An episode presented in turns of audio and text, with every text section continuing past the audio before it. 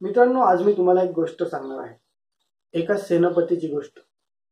तो सेनापती आपलं सैन्य घेऊन नदी पार लढायला जातो. त्याच्या सैन्याला तो बोटी थ्रू घेऊन जातो. ज्यावेळी त्याचं सैन्य आणि तो त्या आयलँडवर उतरतो आणि ज्यावेळी तो समोरच्या एनिमीचं जे सैन्य आहे ते बघतो त्यावेळी त्याच्या लक्षात येते की एनिमीचं सैन्य आपल्या सैन्यापेक्षा दहा पट मोठं आहे.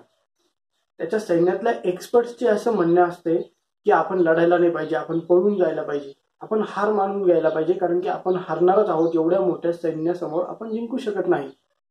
मात्र तो सेनापती डिटरमाइंड असतो. तो त्याच्या सैन्यातल्या माणसांना आदेश देतो की जा आणि आपल्या ज्या बोटी आहेत त्या जाळून टाका. त्या बोटी जाळायला लागतात आणि तिथून धूर यायला लागतो. तो त्याच्या सैन्याला म्हणतो ते बघा तो धूर. आपण आलेल्या सर्व बोटी जळून गेलेल्या आहेत. आता आपल्या पुढे फक्त दोन मार्ग आहेत.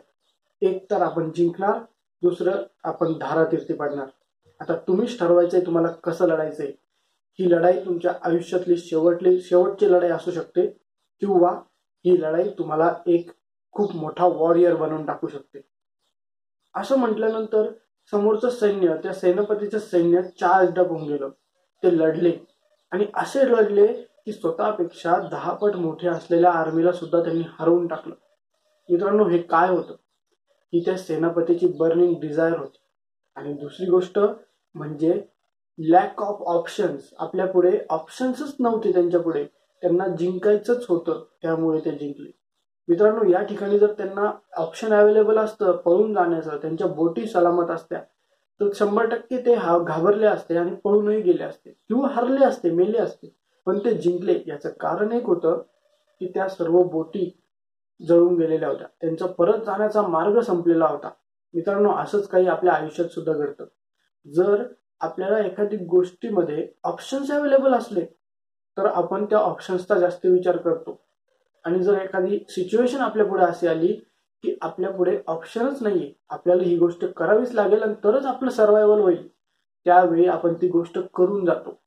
मित्रांनो हीच आहे डिटर्मिनेशनची पॉवर हीच आहे बर्निंग डिझायरची पॉवर तुम्हाला जर एखादी गोष्ट नक्की करायची आहे शंभर टक्के तुमचं गोल फिक्स आहे तर तुम्ही स्वतःला दुसरं ऑप्शन दिलंच नाही पाहिजे.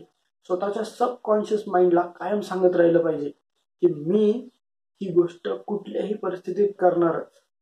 मात्र इथे एक लूप होल आहे. तुम्ही एक लक्षात घेतलं पाहिजे.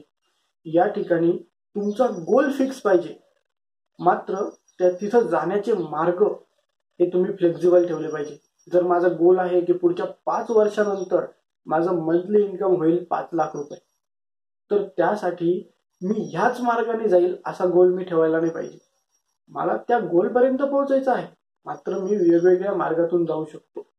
आणि त्यामुळे आपल्या मार्गांचं डिस्ट्रीब्युशन होईल. आणि आपण आपला गोल पूर्ण करण्यासाठी एक किंवा एकापेक्षा जास्ती मार्ग निवडू शकू.